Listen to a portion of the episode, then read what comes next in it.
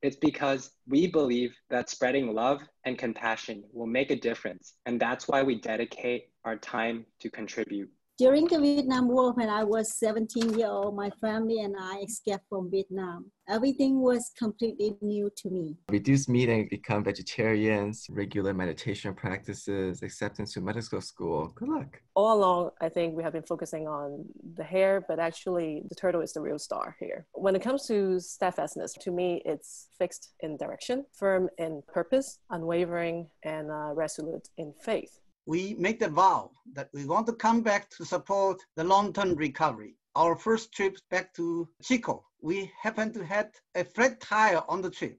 We fix it, we make it to the eight o'clock meeting. Ever since then, we attended every long-term recovery meeting without missing a single one. When the mother was evacuated. She was pregnant at 40 weeks. So the newborn arrived six days later. On behalf of the online Dharma study group, I would like to wish you all an enjoyable weekend. Together, let's spread joy and love, not the virus.